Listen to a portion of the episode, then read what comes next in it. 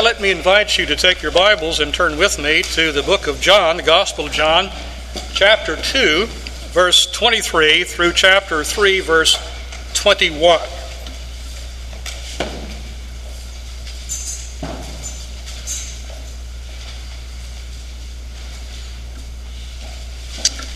Reading from God's holy word.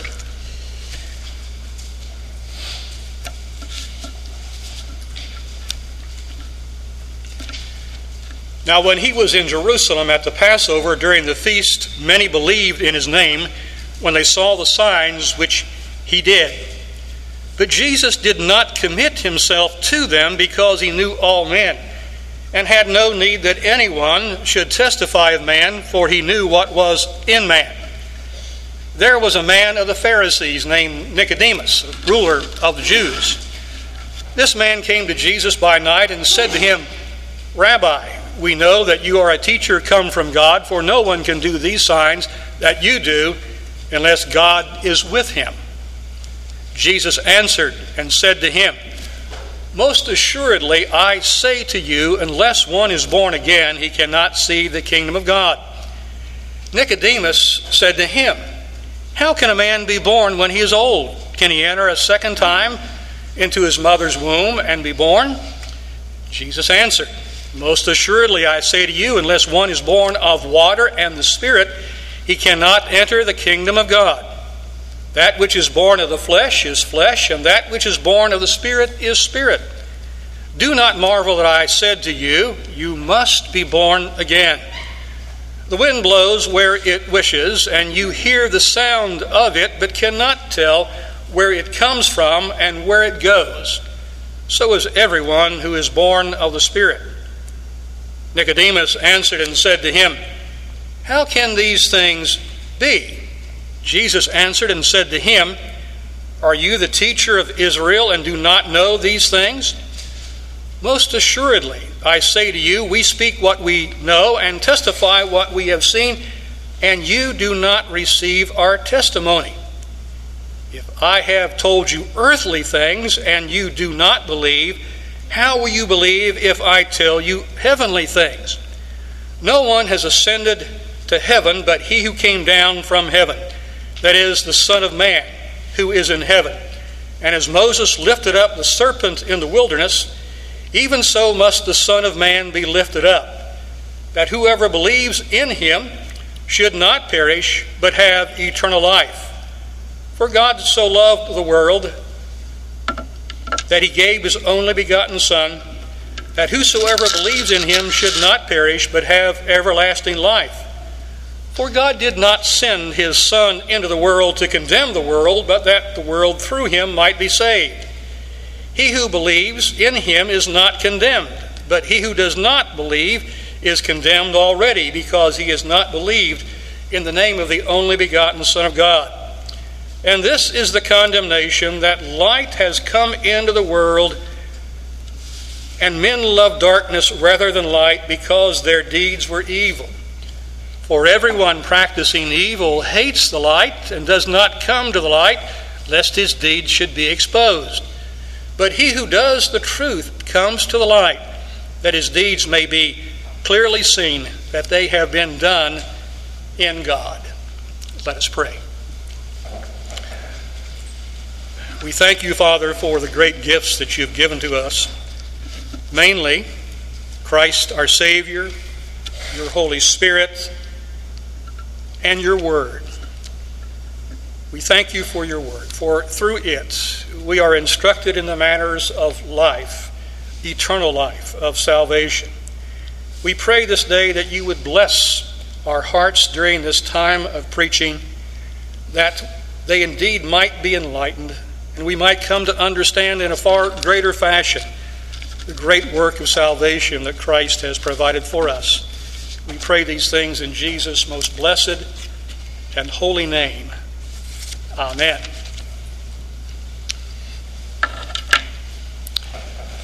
The Philippian jailer in Galatians or in Acts chapter 16 cried out in distress, petitioning what he had to do to be saved.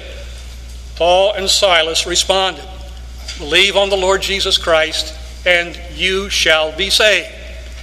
That, in a nutshell, is the gospel of our Lord Jesus Christ.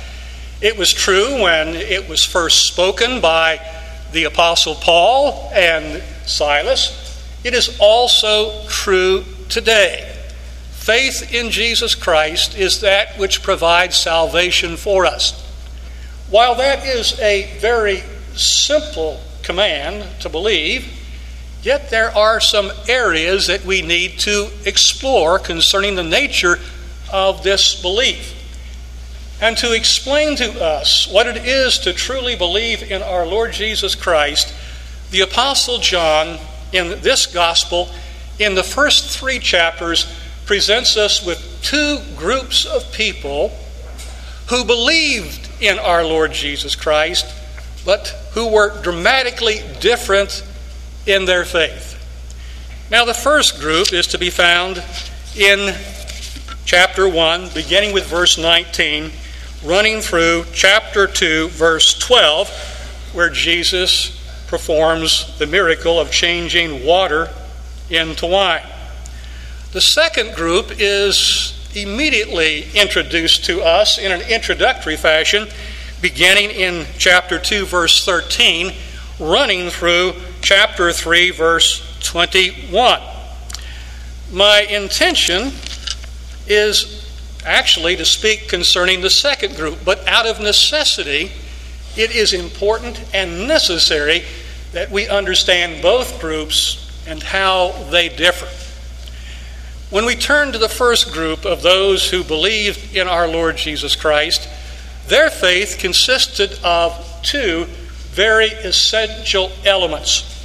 Both of those elements are presented to us by John the Baptist in his preaching. For example, in verse 19 of chapter 1, uh, John sees Jesus and he says, Behold, the Lamb of God who takes away the sins of the world.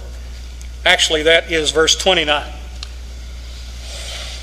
The Lamb of God who takes away the sins of the world.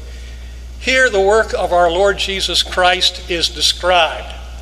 His work is to take away, to deal with the matter of sin. The title that is given to him in this particular office in the Old Testament was known as the Messiah. In the New Testament, it's Christ. Now, the second element in the faith that John the, uh, the Baptist preached is found also for us in verse 34, where he says that he testifies that this Jesus is the Son of God. To further develop the faith that John the Baptist is preaching, the Apostle John gives us illustrations or examples of those who heard and believed. For example, there is the matter of Simon, the brother, or not Simon, but uh, Andrew, the brother of Simon Peter. And he comes in verse 41 and he speaks to his brother Peter and he says, We have found the Messiah, which is translated the Christ. Now, the second example that is provided for us in this text is down in verse 49, where Nathanael confesses and states that Jesus is the Son of God. Those two elements are that which consisted of the faith of these men, the faith that John the Baptist preached. But the Apostle John is not done in simply providing an illustration of those two men who believe. No further, he goes over into one of the great events of Christ's ministry, and that was the changing of the water into wine. As a result of that, in verse 11 of chapter 2, we read, His disciples believed in him. Now, they believed in him when they heard the preaching of John the Baptist and the preaching of Jesus, and now they are said to believe again. Here we see the progression of faith that takes place. This is the way that God works in the lives of those who come to faith in Jesus. It's at first in an infantile stage, but in the course of time, it matures and develops. So that these men here in this first chapter are said to have believed what John the Baptist said. Now, it's noteworthy that when you come over to the concluding, or toward the conclusion of the book of John, in chapter 20, John tells us the reason why he wrote this gospel. He says in verse 31 that he wrote it that you may believe that Jesus is the Christ the Son of God, and that believing you may have life in his name. Now, notice there are those two elements uh, once again the element of recognizing that Jesus is the Christ, the anointed one who comes to save us from our sins, and that he is also the Son of God. I call your attention back to Acts chapter 16, where Paul and Silas told the Philippian jailer Believe in the Lord Jesus Christ and you will be saved. There, the Apostle Paul brings t- together Jesus as the Lord, the one who deals with our sins, and Jesus who is the Son of God.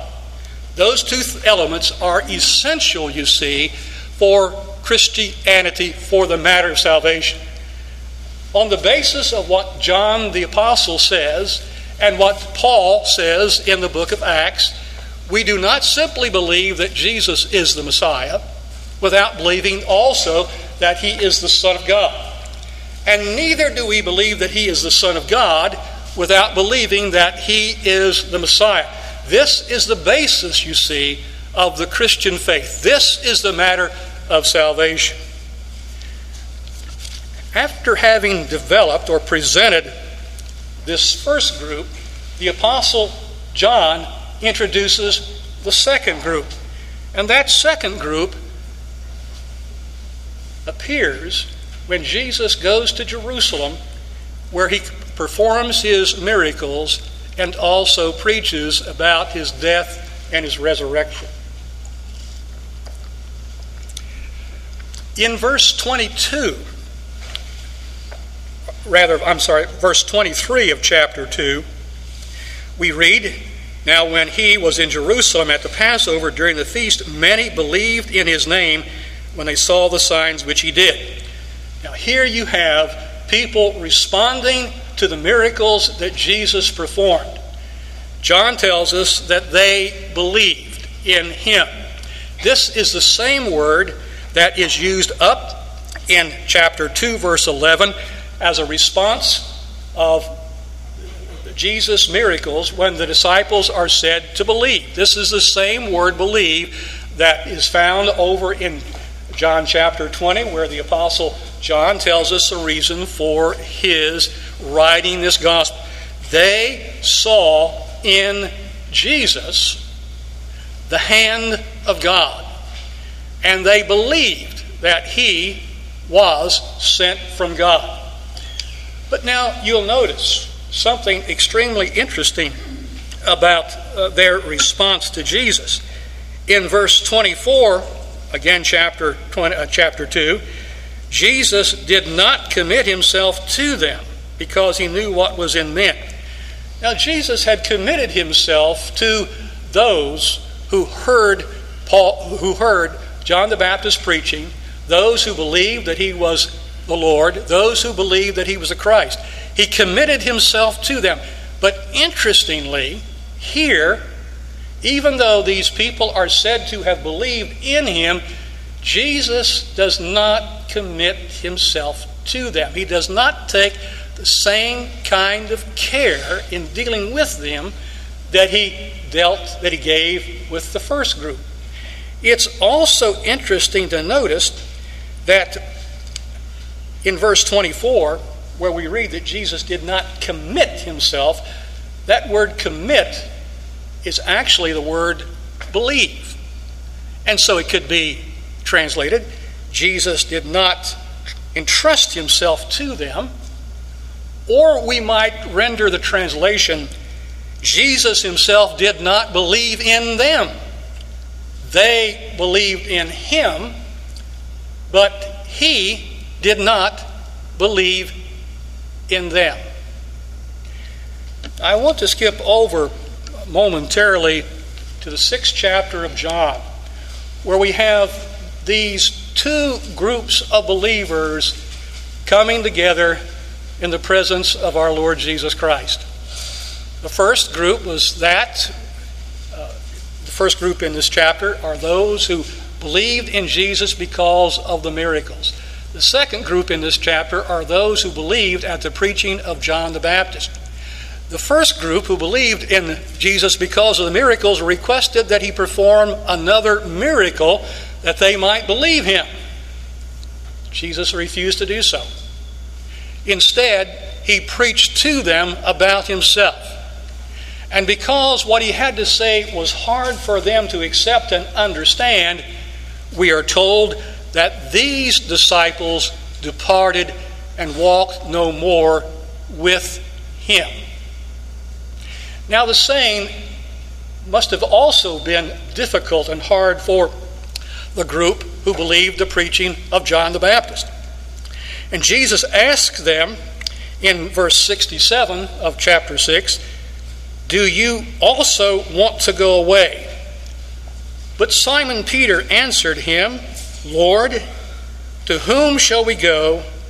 You have the words of eternal life. Now, notice, the initial group believed because of preaching. The second group believed in because of the miracles, the demonstration of power. And we might be in, inclined to think that those who saw the miracles and believed were, were stronger and more certain than those who simply believed the preaching. But that is not the case. I want to take you back now, once again, to chapter 2 and 3. We noted there in verse 23 that a number of people, possibly a great number of people, believed in him because they saw the miracles. They recognized the hand of God. But we are told that Jesus, because he is divine, did not believe in them because he knew what was in man. Now, just as the Apostle John provided examples of two men who heard the preaching of John the Baptist and embraced Jesus as John offered him, we find that John the Apostle now provides us with a man to demonstrate the other group who believe because of the miracles. And that man is presented for us in chapter 3. Now, you, of course, are aware that the Bible was not divided originally into chapters. That came about in the 13th century. And some of those divisions, well, they are helpful, but some of those divisions are also uh, counterproductive. And I think that here is one because there should not be a break in our thinking between the end of our current chapter 2 and the beginning of chapter 3. What John the Apostle is doing here is presenting us a man who believed in the miracles of Jesus. And notice in verse 2 what this man says to Jesus. This man came to Jesus by night and said to him, Rabbi, we know that you are a teacher come from God, for no one can do these signs that you do unless God is with him. A very impressive testimony. We know. He doesn't use the word believe. Uh, perhaps the word know expresses something even more concrete we know, we, we have been able to see and determine that no man can do these things that you are doing unless God is with him. This man was extremely important. He was a ruler of the Jews, and he would not have been easily deceived. But did he really believe in Jesus? Well, the answer to that question is no. You'll notice in verse 12 of chapter 3 if I have told you earthly things and you do not believe, how will you believe if I tell you heavenly things? The Gospel of John has been called the Gospel of Belief. The word believe appears 98 times in this Gospel in 83 verses, over and over and over again. The Apostle John emphasizes believe. And now, here we have Jesus saying to Nicodemus, You do not believe what I've told you. You don't believe. Now, I realize that this is probably a little different approach to Nicodemus than what we're used to. But I think that if you look at the context of it, you must conclude, as I have, that Nicodemus was not a true believer in Jesus. To be sure, he's mentioned three times in, in the Gospels, or in this Gospel. Uh, unregenerate man, unregenerate men can indeed and do recognize oftentimes the hand of God and speak concerning God. That does not guarantee that they have this saving faith which brings salvation. If he did not believe in Jesus, what did he believe? Well, we know what he believed. We know what he believed because the Apostle John immediately tells us in chapter 3, verse 1, the first thing about him was the fact that he was a Pharisee. And the Pharisees had some doctrines that they believed. Nicodemus, to sum it up, believed in himself. There were two things that he believed as he believed in himself. First of all, he believed that his birth as a Jew was really all he needed. He was privileged to be a descendant of Abraham. Now, the Apostle Paul, over in the book of Romans, indeed does speak very highly of the benefits that belong to the Jews because they had the Word of God. And they had the, the promises of the covenant and a number of things.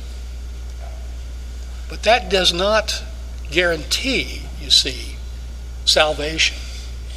People are born privileged. Recently, I heard a well known talk show host say that he was born a Christian. It does not mean that he had come to faith in Christ, but he, by virtue of his family, because of his church connections, was born a Christian. So, one thing that Nicodemus believed was that by virtue of his birth, he had a right to the kingdom of God and salvation. But now there is there was a second thing that Nicodemus believed that the, the Pharisees held highly to, and that was the, the fact of works. They believed in a works righteousness. They believed in a works salvation. They believed that they were justified because they kept the law of God. In the Old Testament, there are 613, excuse me, there are 613 laws. 365 of them are prohibitions. Thou shalt not. For example, thou shalt not murder. Thou shalt not steal. The other 248 were expressed in a positive fashion. For example, honor your father and your mother, and so forth. And so the Jews believed that in keeping these laws, they had righteousness. They were justified in the eyes of God. Well, that was false. Now, the reason I mention what the Pharisees believe like this, the advantage of their birth and their good works is because Jesus deals with the subject of birth and works in John chapter 3. You'll notice in verse 3, the first thing that Jesus says to him, Most assuredly I say to you, unless one is born again, he cannot see the kingdom of God. That flew counter to what Nicodemus and the Jews believed. It wasn't sufficient to be born uh, a descendant of Abraham. Nicodemus doesn't understand it. And so Jesus, in verse 5, expresses it again. He says, Most assuredly, I say to you, unless one is born of water and the Spirit, he cannot enter into the kingdom of God. Now, verse 3 and verse 5 are saying the same thing. But Jesus in verse 5 is simply expanding what he said in verse 3. To be born again in verse 3 means the same thing to be born of water and the Spirit. Some have suggested that water here refers to the Old Testament washings, or maybe even Christian baptism, but that is not the case. For water is a symbol of the Spirit of God. If you'll look at the water as it appears in the Gospel of John, it refers to the Holy Spirit. John the Baptist comes baptizing, and but he says that there will one the one who follows him will come baptizing with the Holy Spirit. Uh, here in the second chapter, you have Jesus turning water into wine. And we conclude that the water was symbolic of wine. Wine expresses the work and the power of the Holy Spirit. In John chapter 3, you have the same thing. And on and on it goes. In John chapter 4, the woman at the well comes and Jesus promises her living water. What is that living water? It is the Holy Spirit. So, uh, the water and the spirit are referring to the same things. It's called exegetical. It's a repetition of the same thing using a different word. Now, Nicodemus was familiar with the idea of the new birth. This language was used in the conversion of Gentiles to the Jewish faith. When a Gentile converted, the males were circumcised, and then the entire family was washed or sprinkled with water. And that sprinkling with water was called the new birth. Nicodemus was flabbergasted. How could one who was a Jew be born all over again as a Jew?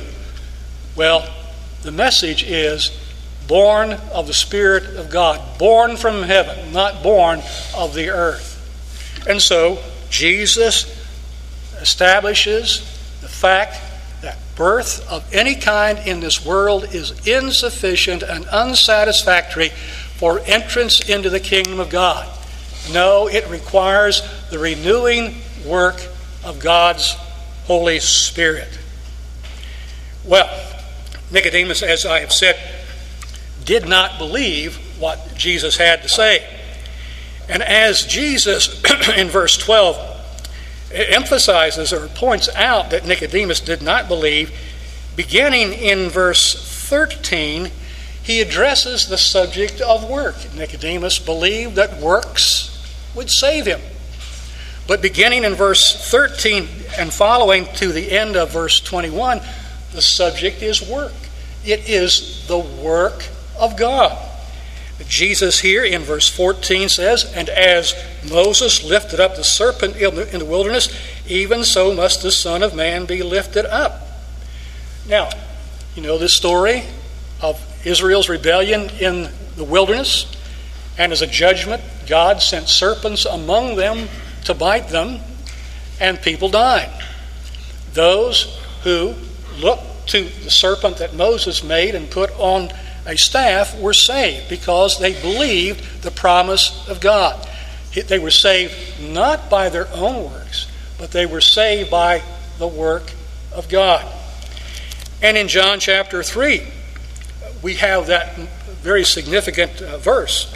For God so loved the world that he gave his only begotten Son, that whoever believes in him should not perish but have everlasting life. For God did not send his Son into the world to condemn the world, but that the world through him might be saved. No, Nicodemus, there is a place for good works. We are, as the scripture says, redeemed to do good works. But it's not the good works that save us, it's not our works, it is the work of God. And so, Nicodemus sort of passes out of the passage. Nothing more is said about him, and it's rather strange.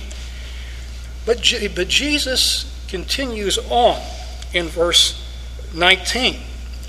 He says that those who love darkness rather than light do not come to the work of God. No, they boast in their own works. And their own works, their good works, such as Nicodemus did, which uh, we've talked about, those works, when they are relied upon, even though they may be the works of God prescribed in the Scripture, they become wicked works because they become a substitute for the work of God in our salvation. And so a man may be thoroughly committed to doing good works, the good works that are mentioned in the Scriptures themselves. But if he relies on those good works for his salvation, they are nothing other than evil works because they offend God and they offer a substitute to God, their own works. What is it? What is the nature of this faith that the Scripture teaches? It is not simply a, uh, a general belief in Jesus, it's a specific belief in Jesus. It's a belief that embraces the fact that he is the Christ, the one whom God sent from heaven to make atonement for sin. It's also necessary that one embrace and recognize the fact that Jesus is none other than the very Son of God. Only the Son of God only one who has been anointed by the Spirit as Christ can provide salvation for us. And this is the message of the Christian church historically. This is the message of the Bible. This is the message that is preached here at Mid Cities Orthodox Presbyterian Church. It would do us good, each of us good, to examine the nature of our faith in Jesus? Are we like those who simply believe that he is, was an extraordinary man because of the great works that he performed? That he actually came from God, but nothing else? Or is our faith a faith that embraces the gospel which the Apostle Paul and Silas and, and the, uh, uh, John the Baptist, as well as the Apostle John, preached here in the Word of God. Let us pray. Our Father in heaven, how we thank you for our Savior and for your Word which enlightens us that we may understand this Word. We thank you for your Spirit who enlightens our hearts to show us our sinful nature and draw us to Christ our Savior. We ask this day that you would renew our commitment to Jesus as our only Savior. And may we, throughout the course of our days, grow stronger in our faith and our commitment to the Savior. And may this, this church, this congregation, these people in their individual lives be witnesses of the salvation the true salvation that comes to us through Jesus as the Christ and as the Son of God. We pray these things in Jesus' most blessed and holy name. Amen.